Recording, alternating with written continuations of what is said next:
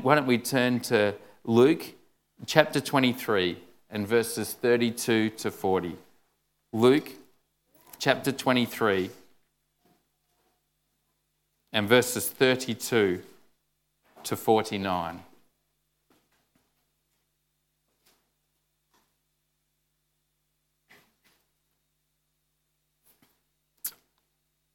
Luke 23 and verse 32.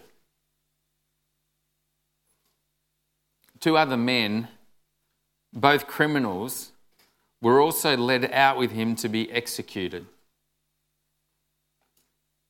When they came to the place called the skull, there they crucified him, along with the criminals, one on his right, the other on his left.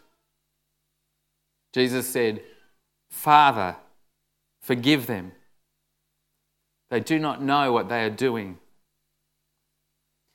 And they divided up his clothes by casting lots. People stood watching, and the rulers even sneered at him. They said, He saved others.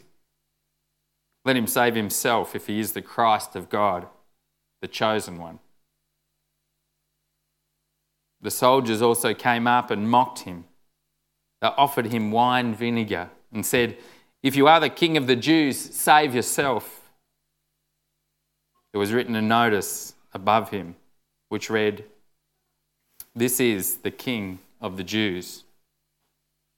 One of the criminals who hung there hurled insults at him. Aren't you the Christ? Save yourself and us. But the other criminals rebuked him. Don't you fear God? He said. Since you are under the same sentence, we are punished justly, for we are getting what our deeds deserve. But this man has done nothing wrong. Then he said, Jesus, remember me when you come into your kingdom. Jesus answered, I tell you the truth, today you will be with me in paradise. It was now about the sixth hour, and darkness came over the whole land until the ninth hour, for the sun stopped shining. And the curtain of the temple was torn in two.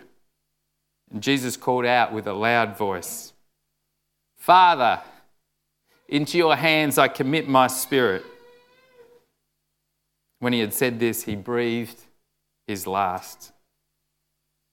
The centurion, seeing what had happened, praised God and said, Surely this was a righteous man.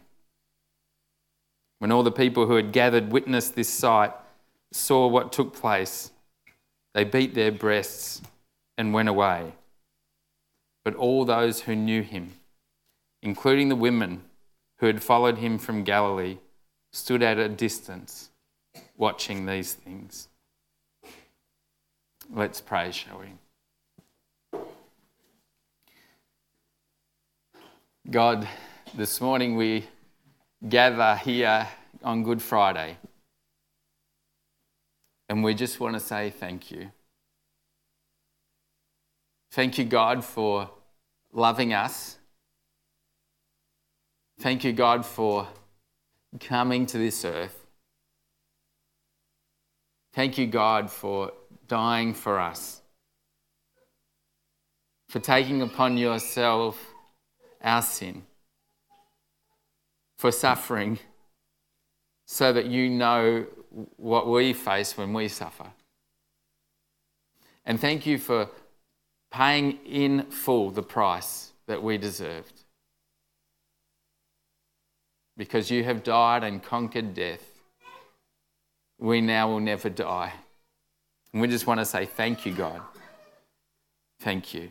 This morning, God, as we gather together, we pray that you would again help us to be remember your death and your resurrection and that we would leave today being amazed at your wonderful love for us. God, as we now come to give, we want to thank you that the message of Easter is one that's worth telling to everybody. And as we give the money that we give, God, we pray that you would help to use this to help so many people across this great land come to know who you are. Oh, God, use our giving today to help your message go out strongly and firmly so that hearts are changed, eternities are changed forever. So as we give now, God, we worship you in Jesus' name. Amen. Let's give. Amazing love. There's nothing greater in the world than love. Paul in 1 Corinthians 13 winds up his beautiful treatise on love and he says, And now these three things remain faith, hope, and love, but the greatest of these is love. A husband once said to his wife, Honey, I love you so much, I would die for you. His wife, sometimes la- sometime later, said to him, Darling, I know you said that you love me so much that you would die for me, but you haven't proven it yet. but seriously, today we come to honour love, to marvel at love, and to worship love. Now, in, from 1994 to 2001, I worked in a palliative care unit at the Mercy Hospital, and I can remember being out socially, and often when you were asked, you know, it came round to what do you do? And I would say I worked in palliative care, and that was the end of the conversation. It was a real party stopper. Uh, but it was an irony because something that seemed so potentially lifeless was in fact full of life and hope and held amazing examples of sacrifice and love. I remember Betty, who cared for her husband who had cancer, and she nursed him so beautifully for three years before he died. He developed Alzheimer's 10 years earlier, and when we talked about how hard it was going to be for her after his death, she said, I lost him 10 years ago. But still, she continued to care for the person she no longer knew. It was amazing love. I remember Richard, who was only married for 12 months, a man in his early 40s, and he'd waited a long time to be married. His wife developed cancer, and within nine months, she was dead. Richard was one of the most attentive, compassionate carers I had ever seen. Amazing love. I often wondered myself would I sacrifice my career, my time, to withdraw completely um, in isolation to care for my loved one, day in, day out, day out, night in, night out, with limited support? This is amazing love. Henri Nouwen was a famous Catholic priest who died in 1986, and yet he remains a prophet um, for those that uh, want to experience God but find it in sacrifice. He was incredibly gifted intellectually and taught at Notre Dame, at Yale and Harvard theological universities. He was then called to a, a program called Daybreak Ministries in France and Canada, where he spent his days physically caring for intellectually challenged young people. In the wiping of faces, toileting and feeding day in, day out, he discovered the true meaning of love. He says, We always have a choice to live the moment as a cause of resentment or as a cause for love. And then in his most famous book of all, The Wounded Healer, and I encourage you to get that, he says, God's love is often most evident in those who are broken and frail. I think there can be no more amazing example of love than Ronald and Joy, an elderly couple who died two weeks apart from each other. They'd been married for 62 years and both had cancer. They cared for each other and were so passionately in love. But do you know what? If you think their love is the most amazing love, or if you ever thought you had experienced the most amazing love there is to experience, I'm going to tell you something here today. You haven't. You've never experienced the most amazing love there is to experience until you have experienced the love of the God that hung on the cross at Calvary. Romans 5 8 says, But God demonstrated his own love for us in this. While we were still sinners, Christ died for us. Above all, God is love.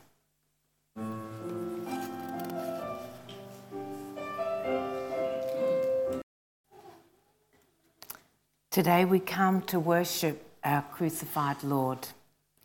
Do you know that in the Bible it's recorded that at that scene there, there was only one disciple that was actually still present at the time of Jesus' death? It was John, the disciple that Jesus loved.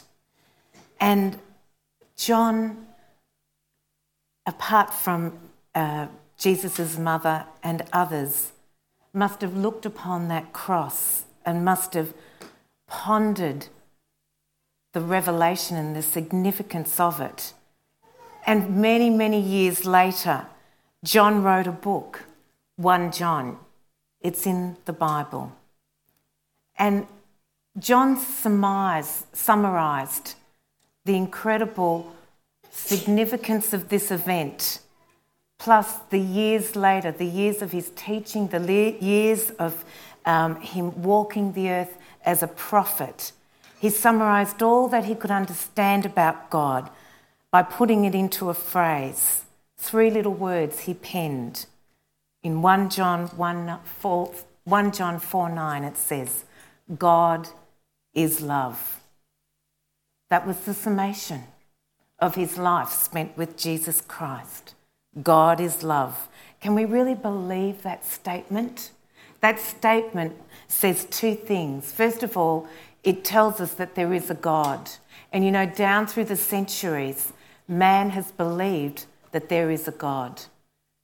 People testify over the, over the centuries that they believe in God.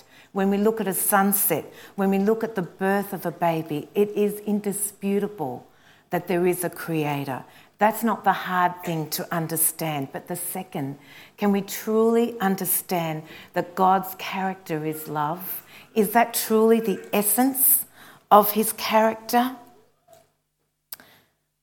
Well, 1 John 4 9 says something even more profound. It says, In this was manifested the love of God towards us because God sent his only begotten Son into the world that we might love through him. So not only is God love, but God demonstrated his love and manifested his love through his Son, Jesus Christ. Divine love could only be manifested to man, it couldn't be imposed on them. Men were free to respond, free to reject. The Creator was sacrificed for the creation. This is amazing love. The cross itself was an instrument that God could use for reconciling our humanity back to Him. In death, as in life, He could identify Himself wholly with the Heavenly Father's will. Jesus showed us the way of love. It shone in the day to day of His life in his tireless ministry of service, as we'd seen in the video, in his healing, but it shone most brightly in his death. The love that speaks from the cross is an unchanging, amazing love. And you can't come to experience this solemn and deeply significant day to day with only your head. You can't bury your emotions. You can't do that when you come to Calvary. You can't go to the cross with just your head and not your heart. Calvary is not a mental trip, it's not an intellectual exercise, it's a spectacle of love. And just like the love that was shown to me through the sacrifice of so many carers that went unnoticed in the palliative care unit, they cared not with objectivity and disengagement, but with passion and adoration for their loved ones. God demonstrates his love for us in this that while we were still sinners, Jesus Christ died for us. Don't walk away from the cross dry eyed and unstirred today. Don't allow yourself to descend Calvary impartial or unchanged.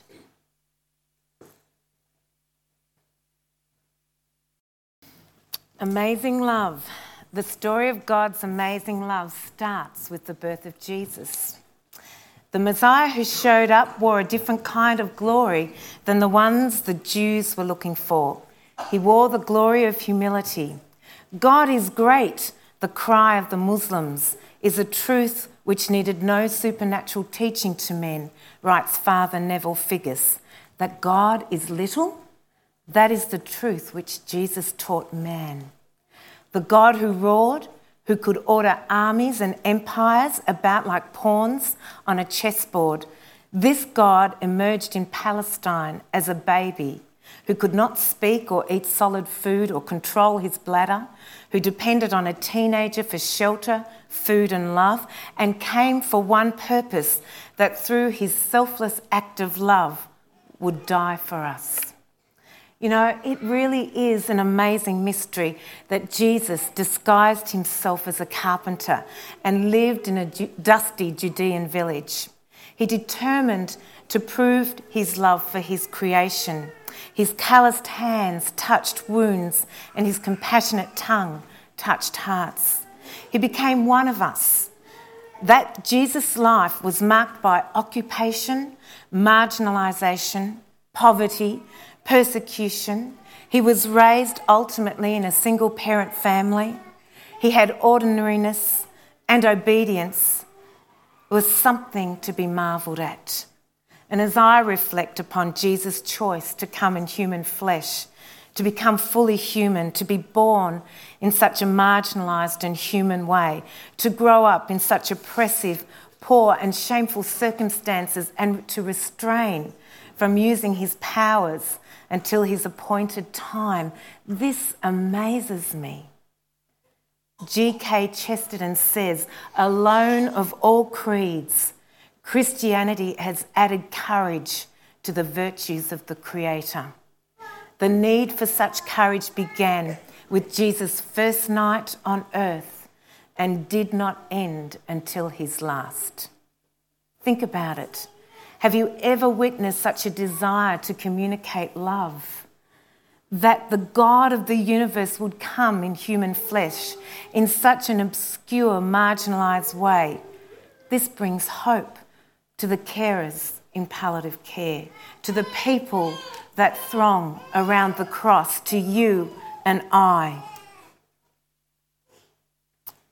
There's a beautiful picture of the creation of man by Michelangelo. And I had the most, oh, the most incredible time of my entire life when two, two and a half years ago I fulfilled a lifelong ambition to actually be in Rome and to see the Pieta and to see the Sistine Chapel. And this beautiful painting here was the final painting that Michelangelo painted in this enormous panorama of the Genesis. This was the defining moment when God touched man. And like the acts in a play, the act of the incarnation, God becoming man in human flesh, as amazing and as beautiful as it was, was not the definitive act of God's love. It wasn't the curtain raiser. Like the master painter Michelangelo, God reserved his masterpiece until the end. All the earlier acts of love had been leading to this one. The angels hushed the heavens paused to witness the finale.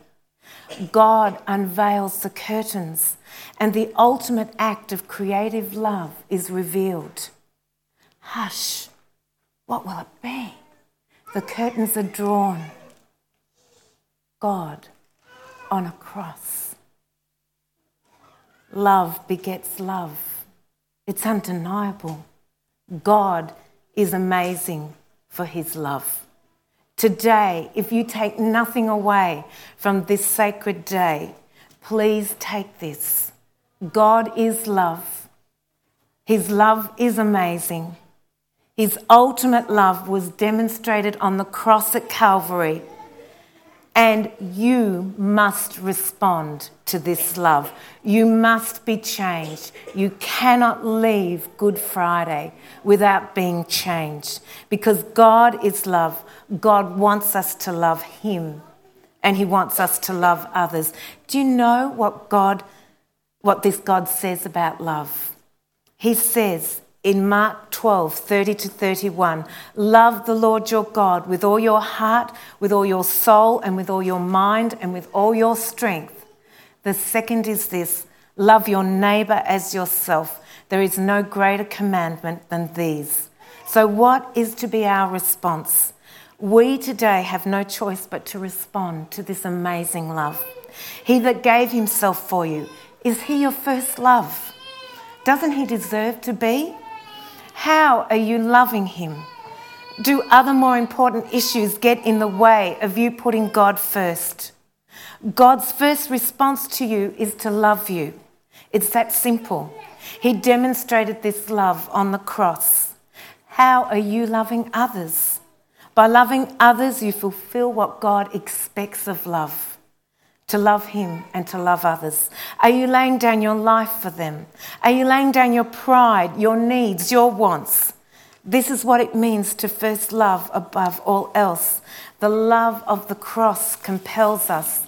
Today, if nothing else, I want you to leave here being changed by the revelation that God's love was at such a cost for you, that He wants you to do something about your life. He wants you to love Him. If you have never loved him, he wants you to love the people that you are hard to love in your life if you have never loved them as you should. He wants you to keep going. If you are caring for someone who's ill, keep going. He knows, he cares. Keep loving. Don't give up. He didn't. He gave more completely. He gave himself up. And Jesus demonstrates a love that forgives in our reading today. We saw that. We heard that. You know, forgiveness has been called the greatest force in the world. Nelson Mandela modelled forgiveness. In fact, the rebirth of South Africa was based on forgiveness.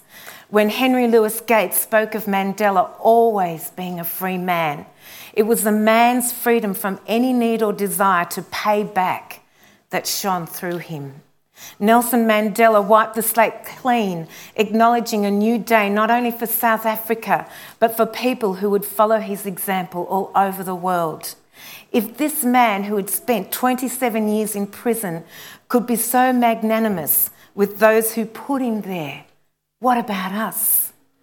Ever since his release from prison, Mandela had given the whole world a demonstration of forgiveness.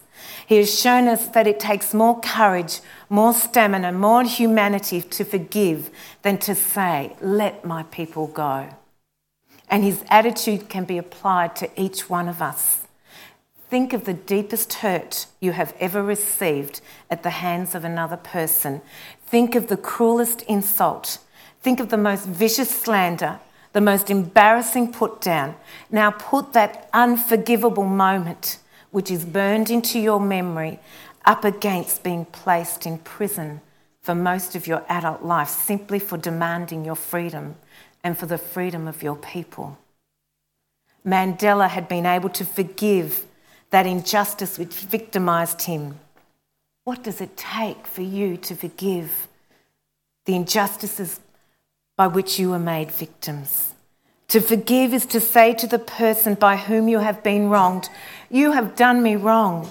You have done something that is hurtful to me. And because of what you have done, my personal pride tells me I should turn my back on you. I will carry the memory of what you have done with me. I will not forget, but I refuse to let what you have done stand between us. I refuse to allow it to create a permanent barrier between us. I still want you in my life. This is real freedom. This is the amazing love of forgiveness that Jesus demonstrates at the cross. it says two other men, both criminals, were also led out with him to be executed. When they came to the place called the skull, there they crucified him along with the criminals, one on his right and the other on his left. Jesus said, Father, forgive them, for they do not know what they are doing. Jesus had all kinds of friends. No teacher of comparable personality had walked among men. No religious leader had ever been so accessible. There were times when even his disciples felt that he was not selective enough.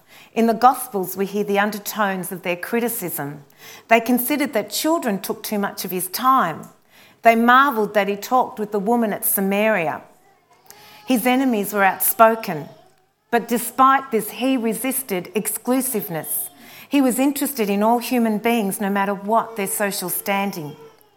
During his life, Jesus had won all kinds of men to follow him fishermen, farmers, tax gatherers, centurions, officials uh, of religion like Nicodemus, and worldly men like Zacchaeus. To all men, he was the perfect friend, for through his amazing love, he drew out the best that was in them. Michelangelo was the greatest sculptor that ever lived. From a, a mound or from a block of incredible marble, he created the most amazing sculpture that the world has ever seen, the Pieta. And Jesus saw all men, not misshapen as they were, but in terms of what they might become. Nothing was as real to him as their possibilities. And the most amazing thing is that right up until the end, Jesus modeled something to us, to us who are gathered around the cross, to us that might feel that we are sinners, to us that might feel that we have things in our lives that, that can never be forgiven, or that we have done something to someone else that that other person could never forgive us. To us that are gathered around the cross, Jesus makes a final statement a criminal on his right, a criminal on his left. And one of them turns and says, Jesus, remember me when you go to paradise. And what does Jesus say? Jesus says, I tell you the truth. Today, you will be with me in paradise. But hang on a moment. Jesus wasn't only forgiving sinners in this story. Maybe that forgiveness is for everyone here. Maybe that forgiveness is for me. You know, I have found in my own practice that the greatest way to experience release and true freedom is to forgive. Yet you will never learn to forgive unless you receive His amazing forgiveness. His amazing forgiveness is a gift which says, If you come to me, I will forgive you for your ways, your wrongdoing, your sin. I modeled it for you. The most amazing love I can demonstrate is to die for you to show you that true freedom only comes when you deny yourself, like I have done, when you forgive others, like I have done. But the most wonderful thing is, I can help you do that. Love me first, then accept my forgiveness, then forgive others. That is the deal, that is the pattern. Yet you'll never learn what it means to be truly free, to be free above the taunts. The taunts when they taunted him at the cross. Can you imagine? Jesus already whipped nails through his arms, through his feet, hung on a cross. And even then, humankind dare to mock and taunt, the scriptures say, a man that was so obvious in pain and torture. You can be free above the taunts of others through the act of forgiveness, free above the pain you endure, whether it is emotional or social, free above the doubts, free above the burdens, free from the stuntedness that comes from unforgiveness and bitterness. You can be free, but you need to make a choice. You need to make a choice here, this very special day today. Will you love him? Will you accept the love that was exemplified on Calvary? Will you accept his forgiveness for your sins? Will you forgive others? It can be done. It was done. The Lord has made a way through the cross, and He wants you to be set free. It can be done because we have a love that understands. We have a love more than just this amazing love, more than this love that forgives. Jesus wanted to go even further. He wanted to demonstrate that He understands us, He understands our pain, He understands our suffering, He understands all that we are going through. I have a friend who is happy for her story to be told. She journaled, she, her, she journaled her feelings through her life from her father to her husband to her mother. She believed a lie. She believed she was unlovable and unacceptable. She has finally reclaimed the truth that she's not like this, that she was not created like this. She knows her Saviour and she knows that He understands her feelings and she writes, Truth, I don't deserve God's love, but neither does anyone. Yet God cho- chooses to love me, the same as He loves everyone. It's not based on my performance, praise God. I could never be good enough for anyone else to be loved by God. By myself, no one can. Yet, God loves us and He wants us to be with Him. I just want to be with people and be loved too and to love them back, to be accepted and needed, and to be able to give and receive and relax, and to be in a real relationship both ways. I need to start with you, God. I'm not a scapegoat to be sent into the desert to die. Jesus died for me too. We're told in Matthew 26 46 at about three o'clock three hours after Jesus had hung on the cross. Eli, Eli, lema sabachthani. My God, my God, why have you, been, why have you forsaken me? To be the light of the world and to not be only rejected but reviled, spitted on, crucified, to offer salvation to men who are perishing, and in return to be crowned with thorns and hung between two thieves to be the Son of God and to give himself completely to his purposes, and then to find those purposes seeming to miscarry, to hang in the darkness between heaven and earth, and in, a bl- and in blinding agony of pain, to seem to belong to neither, to feel the impact of sin and to look into the bottomless pit, to be sinking towards death and to feel no support from the everlasting arms all this we glimpse of the Saviour's agony. All this we sense in the hollow and awful tones. My God, my God, why have you forsaken me? And those that are gathered around the cross, those of us in this room, can sometimes cry out, My God, my God, why have you forsaken me? Why am I in this desert? Why am I in this loneliness? Oh, why? I don't understand. But I keep thinking about my friend's journal. I feel abandoned. I've lived a lie, she says. And I keep thinking about the parents of the little girl that was recorded in the Border Mail this week who was born with butterfly skin. And every time she moves or her mum picks her up, she, she peels and she blisters, or the friend who has been patiently waiting for years for a husband, or the lonely man in the nursing home, or the AIDS orphans in Africa, or the cancer ward at the Murray Valley Hospital. I keep thinking of all the people who cast despairing eyes toward, towards the dark heavens and cry, Why? And then I imagine him. I imagine him listening. I picture his eyes misting and a pierced hand brushing away a tear. And although he may offer no answer, Although he may solve no dilemma, although the question may freeze painfully in midair, he was once he who was once alone understands. Why was it that our precious Lord was afflicted and deserted by God? There's only one answer amazing love. God chose himself to suffer rather than us, to be deserted rather than us.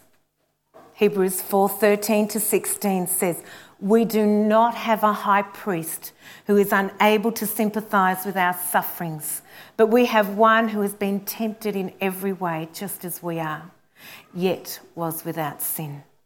Let us then approach the throne of grace with confidence so that we may receive mercy and find grace to help us in our time of need.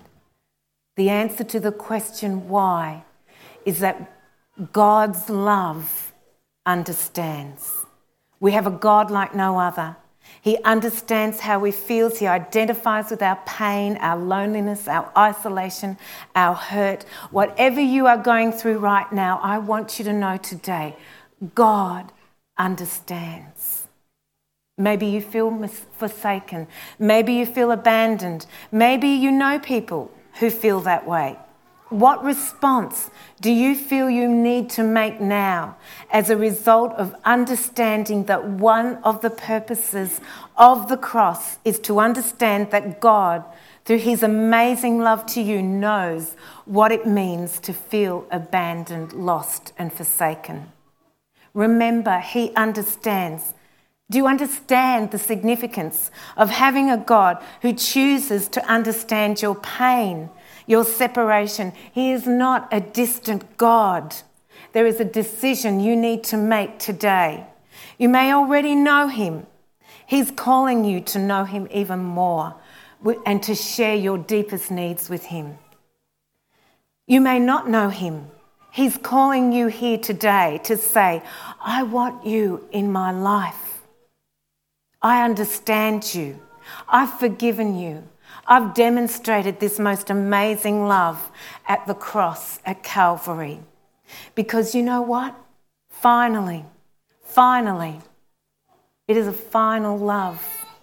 Jesus demonstrates his love to us. That it is a finished love, it is a complete love. He says, it is a love that requires nothing more in verse 43 Father, I entrust my spirit into your hands. And in John 19:30 he says, "It is finished." So we come to the final point of the passion. It is the most wonderful of all. We bow before our Lord on the cross because in his life and in his death he completes us. He completes us. It is finished. It is all finished. The answer that we had at the beginning is God truly love? Is his character truly love? We can definitively answer that by yes, it is truly love. Through his amazing love, through his forgiving love, through his forsaken love, through his finished love. It completes John's summation that God is truly love. Through the ages, one thought has troubled humanity the thought of God's remoteness, of the divine and the human being irreconcilable, of a distance between God and man that was impossible to span. Michelangelo's picture, can we go back to that? Of a hand reaching up and of a hand reaching down. Uh, becomes credible We'll just go back to that picture, please, Karen. The cross planted on the earth reaches up into the heavenlies. In one tremendous gesture of amazing love, Jesus unites God and man. The love that speaks from the cross is a finished love. So, what is finished? All our striving, it's paid in full. We are amazingly loved. We are amazingly forgiven. We are amazingly understood. Finally, Romans 8 35 to 39 says, Who shall separate us from the love of Christ? Shall trouble or hardship or persecution or famine or nakedness or sword? As it is written, For your sake we face death all day long. We are considered as sheep to be slaughtered. No, no, a definitive no. In all these things, we are more than conquerors. And we are going to hear on Sunday morning about the victory of this day, the victory that is in Jesus Christ. Don't miss Sunday morning because we are more than conquerors through him who loved us. For I am convinced that neither angel nor demons, neither the present nor the future, nor any powers, neither height nor depth, nor anything in all creation will be able to separate us from the love of God that is in Christ Jesus our Lord. It's amazing. It's amazing love. It's beyond comprehension. Today, today, I need you to make a decision. Don't leave here today without deciding that this love, which was so amazing, was borne at such an incredible cost that if you know Him, you are determined you are going to live for Him more deeply, love Him more deeply, love others more deeply. Today, as a result of today, if you don't know Him, you must make a decision. You cannot walk away. This is your moment. You cannot walk away from this cross, this amazing love, without saying, Jesus, I accept you into my life. You have demonstrated your love definitively. I love you. I receive your forgiveness for me. Today, don't walk away from his amazing love.